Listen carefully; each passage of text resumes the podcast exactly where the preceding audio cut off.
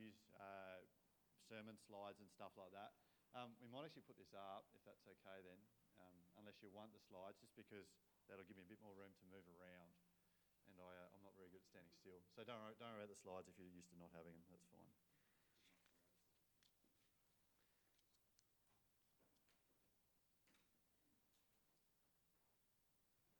Right.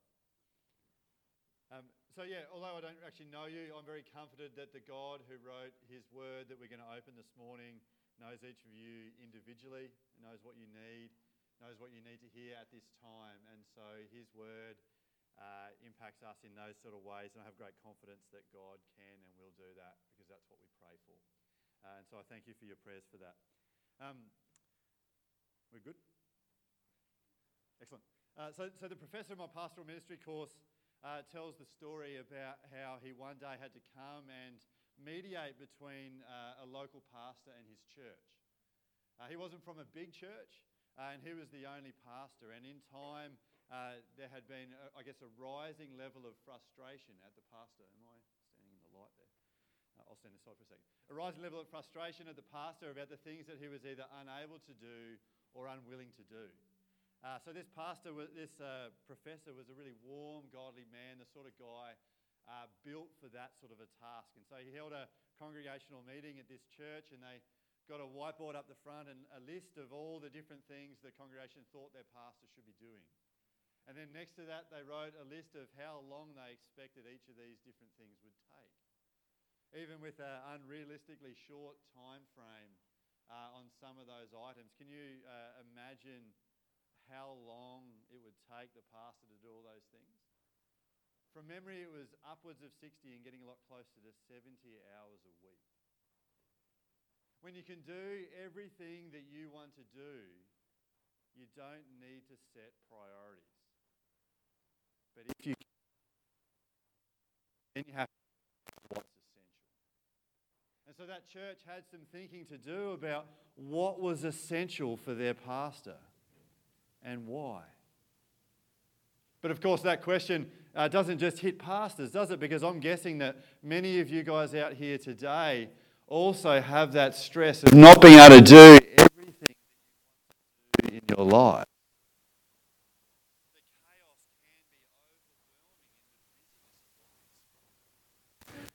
Let alone actually finding the time to think through what is important and what's essential and making changes according to that. I'm not sure if you've seen the book that Kevin DeYoung wrote called Crazy Busy, but in it he suggests that one of the reasons we're busy is because we're not really clear on our priorities. We instead live with a set of de facto priorities, or for de facto mission. Uh, and so this is the three things he thinks we do. We, our de facto mission is to take care of the house, to meet the next deadline, and to keep the people in our life relatively happy. It's, uh, it's somewhat unnervingly diagnostic, isn't it? There's a sense that there's a lot of good things that we really want to do, but we don't seem to get to them. It's not that those things would be the things we would say are our priorities, but as life presses in and things get squeezed out, that's just kind of the default place about where we land. So this morning we have this opportunity to open God's Word and to rethink and to reset some of the things we hold dear. We're going to see the early church face uh, pressures of expansion and pressures of what they need to do and what's important. And as we do, we're going to have a chance to explore what is important and what is essential for a church. What's essential for church leaders. And what's essential for the individuals that make up the church. These are questions worth asking. Because what we get to see is a, a Christian life lived with a, a far greater purpose than just grinding through our days on earth, meeting the next deadline. What impact is it that you want to leave with your life? What lasting legacy? There is energy there is joy, and there's actually rest to be found in perspective and purpose. And so, as we open God's Word this morning, I invite you to do to humbly look at it and to look at what the early church is doing as it wrestles with these things, to set its priorities, and then to be humbly prepared to adjust our own. Now, if you find yourself here this morning as a person who's not completely convinced about Jesus yet, I invite you to think through why these things are important and why it would be so significant that they would adjust their lives around these particular priorities. So let's start today uh, looking at our first thing. Look at the tension that raises the question. I invite you to open your Bibles back up to Acts chapter 6, uh, and I'll read from verse 1. In those days, the number of the disciples was increasing. The Hellenistic Jews uh, among them complained against the Hebraic Jews because their widows were being overlooked in the daily distribution of food. Uh, so, which days are these? Uh, we, often, we often talk about our glory days, our, our past football days, or our youth days, or some other glory days that we have. What, what days is in view here? Well, just pop back up to the previous verse, noting that uh, the text headings and the verses aren't original. They're useful, but they're not original. And so read this in verse 42 of chapter 5.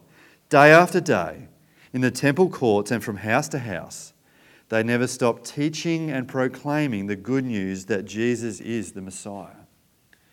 Uh, as, you, as you track through the book of Acts, the, the number of disciples is increasing dramatically because the message of the risen Lord Jesus is being proclaimed constantly. In public and in private, the proclamation doesn't stop. And that comes with this huge gospel growth that's going on, which is fantastic and worth rejoicing in but it doesn't come without its problems. Uh, something has changed from Acts chapter 4, verse 35, where everyone, uh, God's grace was so powerfully at work among them all that there were no needy persons among them. But something has changed. This, this rapid rise has led to other pressures. And so Luke uh, reports them to us as life is, as the whole Bible does, as life is, not as we wish that life was because needs have begun to outstrip administration. People that were formerly looked after are beginning to get left behind, and widows are especially vulnerable. There's no uh, superannuation plans in the ancient world for, for widows who don't have children to look after them. There's not even the meagre pension that we have uh, today where people are looked after. They're especially vulnerable. And there's a particular group, that, the Hellenistic ones, which is intriguing given our venue here today, uh, the Hellenistic Jews, the ones who spoke Greek, uh, which is the language of the world around them, they're from outside of Jerusalem. Probably the ones that are hearing uh, Peter in their own language at Pentecost. They seem to be getting left behind in favour of the Hebraic Jews who are local and speak the local dialect. There's uh, cultural things that are raising tensions there as well, and it threatens to tear the church apart. And so these complaints are beginning to be raised uh, and it was the apostles up until now who have dealt with this stuff. And so the complaints are actually coming as a, as a frustration or a questioning of the apostles' leadership of the church, because they're the ones in charge. And so it's, uh, the implication in the passage is that the proclamation of the gospel itself is threatened to be stalled. And as a result, the resulting growth of the church as well. So there's a, there's a lot at stake here. And so, what do the apostles do? They call everyone together. Verse 2. So the twelve gathered all the disciples together and said, It would not be right for us to neglect the ministry of the word to wait on tables. Brothers and sisters, choose seven men from among you who are known to be full of the Spirit and wisdom. We will turn this responsibility over to them, and we'll give our attention to prayer and the ministry of the word. The apostles affirm both their desire for the ministry of care to flourish and their God given responsibility for the proclamation of God's word. We'll look at both of those priorities in turn uh, shortly, but for now, let's just appreciate the humility and the wisdom associated with what is going on. These needs have caused the church to rethink their priorities. And as a result, they've shown a willingness to change so that they can care for people's needs and continue to proclaim the gospel. Now, we know, don't we, both as individuals and, and as churches, and I'm guessing this is true of your church, it's true of every other church we've been in, that change is hard. It's not natural to want to change. It's far more natural for us to continue to do what we've always been doing. Rolling on through those de facto priorities that we have in life. And we just continue on in that until relationships break or we have a breakdown or the gospel gets totally left behind in the process. Are we willing to have a humble view of our lives like the early church is? Are we people that are willing to change for the sake of the gospel? Because what we see here is a dramatic turnaround as a result of that sort of humility, where the word uh, was threatening to get choked out with all the other stuff going on. All of a sudden, it begins to flourish again, perhaps even more than before. These conflicts we get into and the pressures we face give us a reason to stop and to think and to reflect. Conflict gives a chance to clarify the gospel. And so when you get that opportunity, I invite you to stop, to humbly place yourself under God's word and allow it to shape what really happens next. So that's our first point. The second point today is the priority of care for the community. This is the, this is the one that causes the tension. Up until now, the church has been dramatically unified. We read in Acts chapter 2, verse 42 to 47, this church that has everything in common. They're sharing meals together, they're selling fields, and they're sharing possessions. It's all going together in common. It's one of the few high points in the biblical storyline where the scriptural responsibility for care for the poor and the needy is actually taking place. They're taking it seriously. And so the, the care for others, this idea of waiting on tables, is not a, it's not a lesser role. Although this idea, although it kind of sounds like that as you read the, the text for a first time, it's not a lesser role. It's just something that the apostles cannot do well anymore. They could easily say, ah, don't worry about it. Uh, physical needs don't really matter anymore. Evangelism is all that matters. And you may have come across churches who act like that in practice. But the disciples, however, do not. Because they are convinced that this care is so important, they set aside people and well trained people with spiritual wisdom and knowledge and faith to be able to lead this ministry so that it can continue.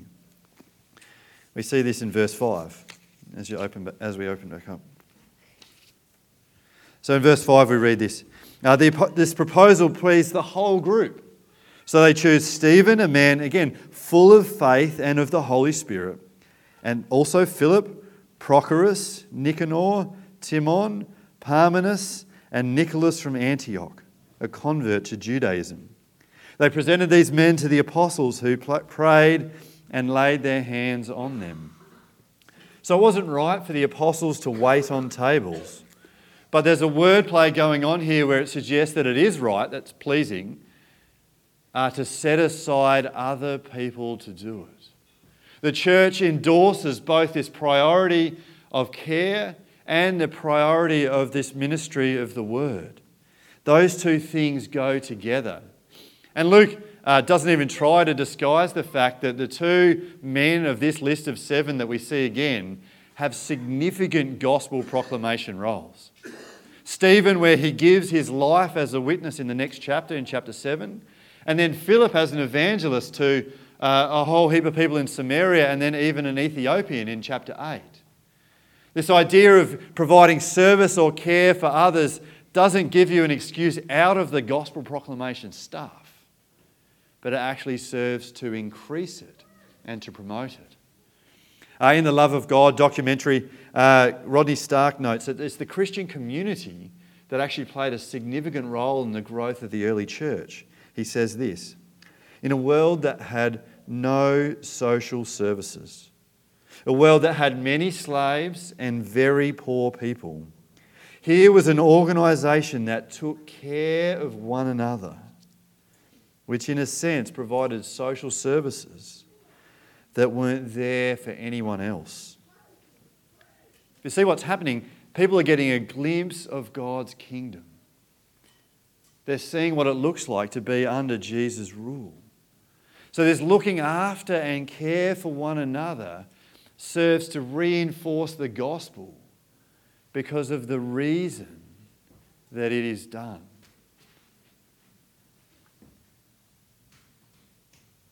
It puts into practice what Jesus himself expects. Think back to John chapter 13, verse 35. Jesus says, By this everyone will know that you are my disciples, if you love one another. That world changing love isn't coming because these seven are uniquely special, but it comes from Jesus himself and it impacts the whole church. The whole church is involved in selling fields or giving gifts or giving time or giving compassion, and they bring it to these seven who then distribute it to those who are in need. Now, this isn't so much an introduction of deacons. The church hasn't grown to a stage where, they, where they've met that point yet. But you can tell here by the leadership that's exercised, by the fact that care is a significant priority, and the fact that there are spiritual qualifications involved. Uh, you can see where this idea of deacons grows from, and it, it looks very similar to here. Now, I'm going to let your own local church to, to teach you about deacons and what it looks like among you. Uh, but I do want to encourage you to think through how the gospel changes the way we think about and care for the people that are around us. Uh, the legacy of the early church and, and Christians in general over the centuries has meant that our society has adopted this caring thing where there's a lot of services around that are doing really good stuff. And it's kind of tempting for us, isn't it, to think through think as if that work is taken care of and it's no longer our responsibility. That we can just uh, keep going on in our, in our overcluttered lives and we don't have to worry about that sort of stuff because the care is taken care of. But you cannot truly understand the gospel and remain unmoved by the needs of those around you and the possibilities for the gospel that that includes. This is what Paul is getting at when he writes in uh, Philippians chapter 2 these words in verse 3 do nothing out of selfish ambition or vain conceit. Rather, in humility, consider others above yourselves, not looking to your own interests, but each of you to the interests of others. Why? Because that is what Jesus did for us. Jesus could have enjoyed all the privileges and comforts of heaven, like I'm sure it was great there. But he came to earth and became human. He experienced humanity in all the different ways and pressures that we do. And then he suffered a, a terrible death on a cross. And he did that for your benefit. He's dramatically selfless in that regard. Jesus is relentlessly outward looking. That's what he is like. And so the gospel changes our eyes and turns our eyes from looking at ourselves to looking at Jesus. And through looking at Jesus, then we look to the physical and the spiritual needs of others. The gospel shapes how we think about other people. The gospel also shapes how we think about ourselves and gives us the humility to be able to accept care from others. Because I'm guessing that most of you are like me, and it's far easier to offer help to people than it is to receive help yourself. But again, the gospel doesn't give us the freedom of that sort of pride. Jesus doesn't love us because we have everything together. In fact, He loved us when we didn't. Admitting that we need help is central to the message of the gospel and us uh, coming to appreciate it and know it. It's okay to ask for help. You don't have to prove yourself uh, to Jesus, and you don't have to prove yourself to his people. God has given us, the church, to take care of one another's spiritual and physical needs and to set that as a priority. And it's exciting to watch you guys do that for some of the believers in Pakistan as well. So let's take seriously this priority of care to look after other people's needs as well as our own. Uh, next, the priority of prayer and the ministry of the word. Uh, these are the two, uh, these are the twin priorities that the disciples considered essential. There was no way they were going to miss out on them. This was very important for them. And so, freeing up the seven allowed them to spend the time in prayer and, in quite literally, in the service of the word as opposed to the service of tables. It's important for what they wanted to do.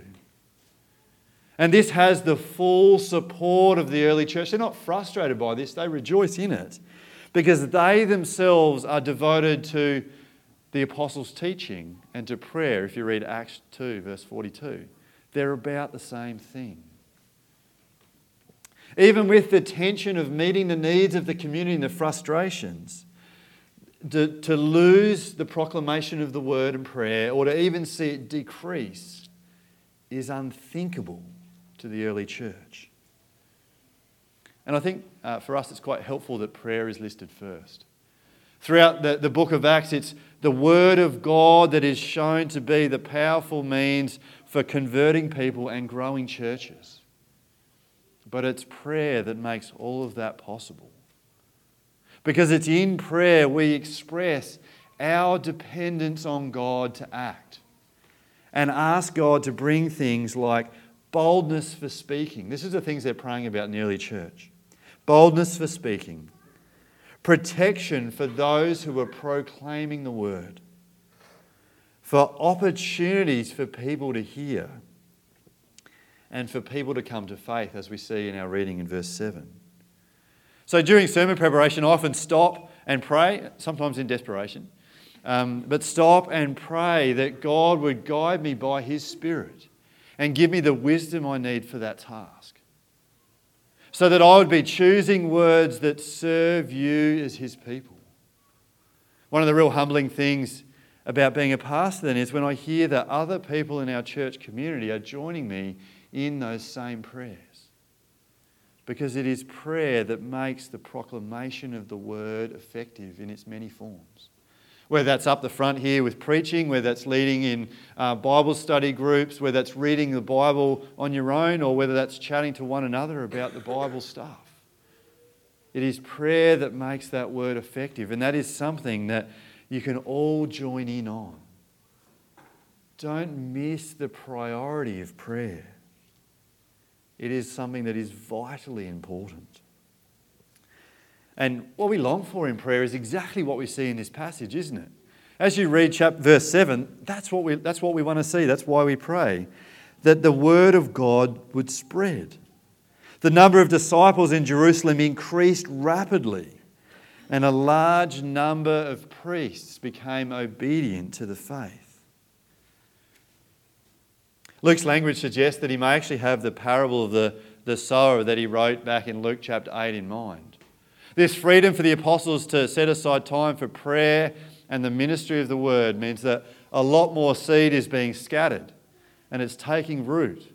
It's growing and then it's multiplying this great big harvest as the numbers are expanding rapidly.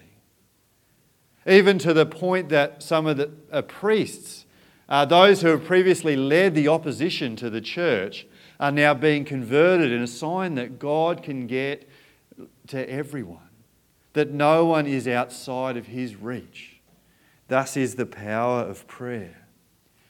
And that prayerful ministry of the word isn't just effective in the book of Acts. I am absolutely convinced, and we should all be convinced, that it remains effective today. There is no greater priority that we could set in my life or in your life or in this church than the prayerful proclamation of God's word. Couple of interesting things came out of that time my professor spent with the church. Uh, one of those is they expected that the, the preaching preparation would take between four and five hours. Uh, the second was their expectation that the pastor would pray for them. As we look at the, the chapters of uh, Acts that we've been looking at here, how do you feel about those outcomes? And would those things be satisfactory to you as a church? I mean, the prayer is good. I encourage you to, to, to nudge your leaders to pray for you. It's an important thing for them to be doing. The first, however, the four to five hours, suggests that there's a priority in a whole lot of other things outside of the prayerful ministry of the word and the preparation of it. Now, how long a sermon takes is dependent on a whole lot of different factors, but it should reflect the non negotiable central importance of the proclamation of the word.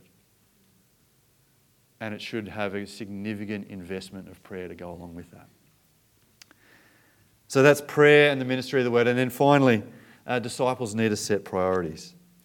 Uh, the proclamation of God's word means that a whole number of priests become obedient to the faith.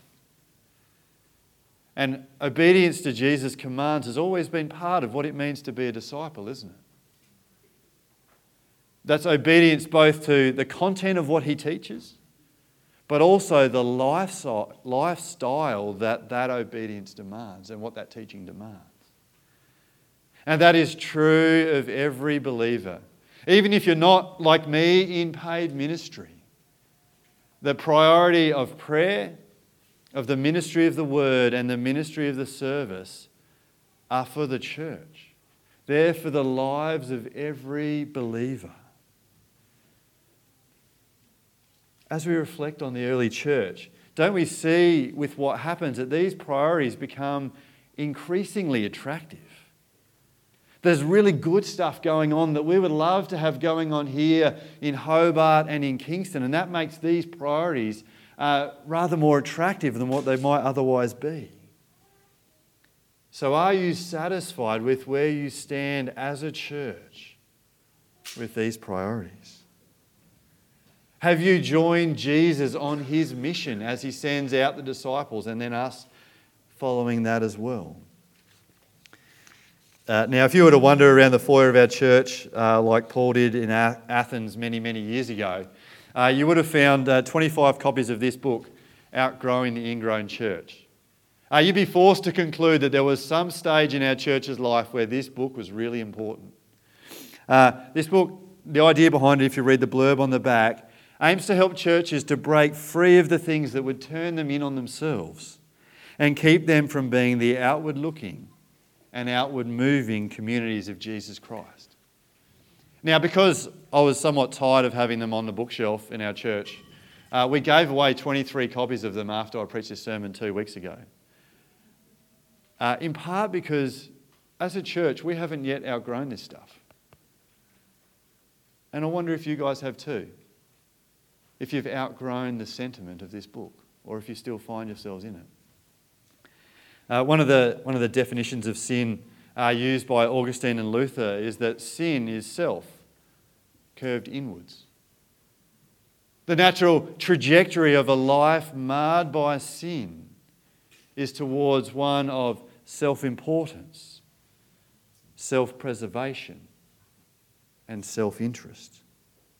It turns our lives and our priorities and our calendars in on themselves. Church uh, turned inwards will be the natural trajectory. Families turned inwards will be the natural trajectory. And individuals turned inwards will be the natural trajectory. We are people who constantly need to hear the gospel that Jesus, in the most selfless act of history, came and died on the cross to break the power of sin. That you and I would turn from our selfishness, that we would outgrow our inwardness, and in turn submit and follow to our Lord and Saviour Jesus Christ, who welcomed us into his kingdom.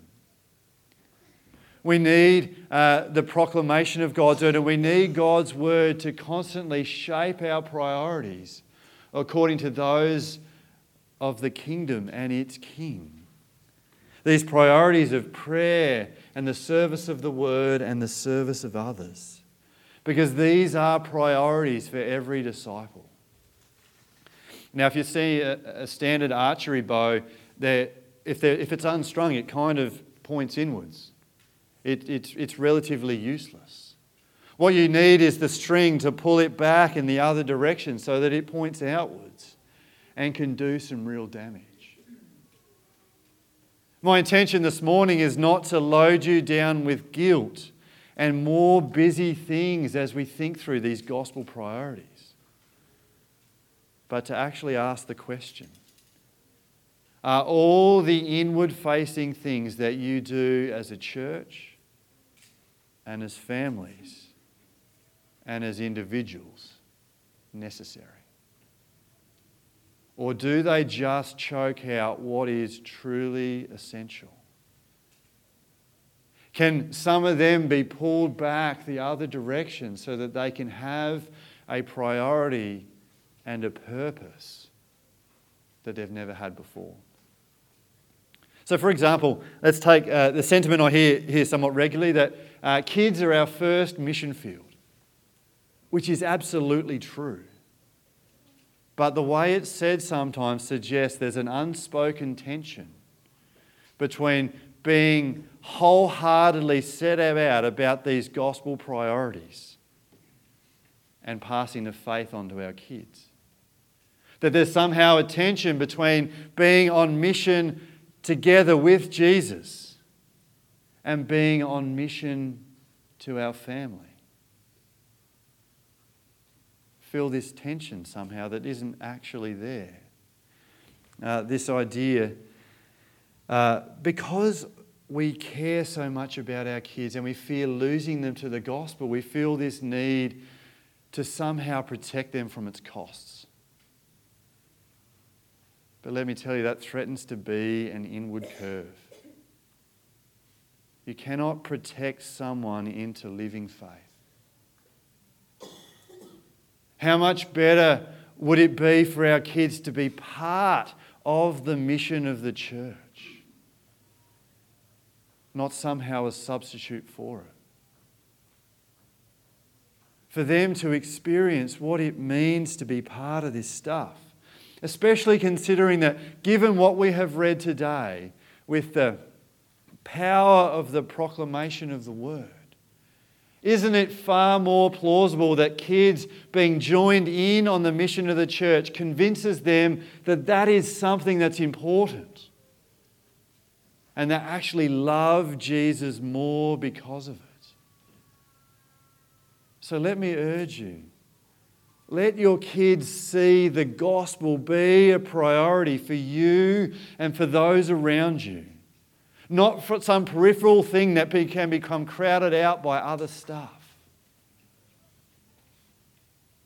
Let them see why it matters that they believe and that those around them believe as well. That's the priority. There's, uh, there's families in our church at the moment I've been recently encouraged, have been thinking about these things and um, trying to find ways to bend the curve outwards. Uh, a couple of weeks ago, a family approached me. They wanted to uh, join in our English Hub ministry. It's a, it's a lang- uh, English conversation ministry to international people. It's, uh, the commitment is not huge. It's one Sunday afternoon a term, a couple of hours. But if passing the faith on to your kids is a priority, what a great thing to do as a family. That they can be part of and see that and to be doing that together. How good would it be for our kids to grow up and not see these gospel priorities as an inconvenience to the things we really want to be doing in our lives, but actually as something normal in the Christian life? That this is what we live for. Now, I'll be honest. There's not a time coming soon where these gospel priorities fit neatly into your calendar and you have time for them.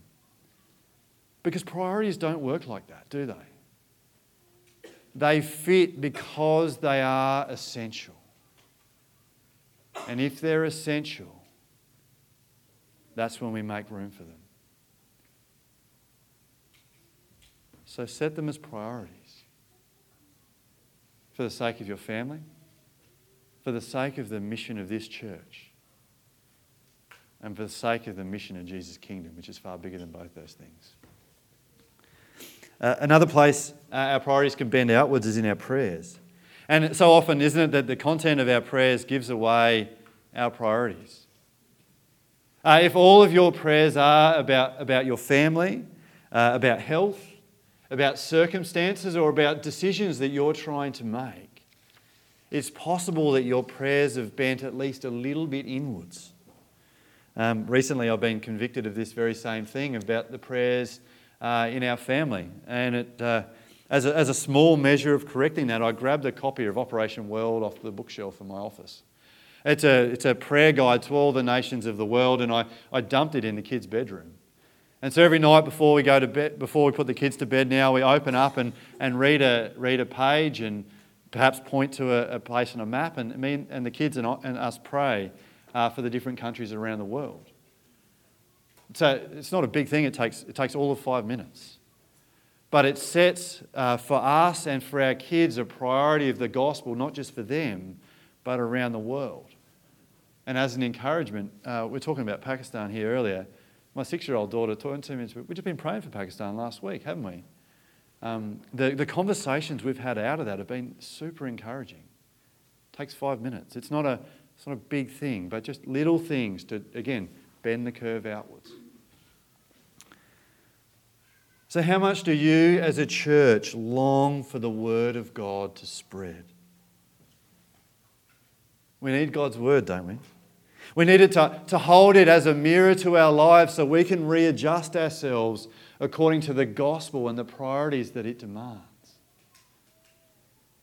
Don't settle for a life that has its priorities dictated to it. If Jesus truly is the risen Lord, then he is worth following wholeheartedly. Commit to these gospel priorities for your lives and work for them for your church because you know that your labour in them will not be in vain. Amen. Let's pray. Uh, Father, I thank you uh, for this community of your believers that you've brought together here uh, this morning uh, and in this church. I thank you that you know them intimately. You know their families, you know their pressures, you know their lives, their hopes and their dreams. Uh, Father, I thank you for the good news of the gospel. Please don't let us lose sight of that lose sight of that, what that means for us as it helps us outgrow our inwardness, but also for the world as that message spreads. And that the risen King, you yourself, receive the glory and adoration that you deserve. Please set our hearts to these things, I pray. Prayer, ministry of your word, the care of others. And please grow your kingdom because of that, for the sake of your glory. Amen.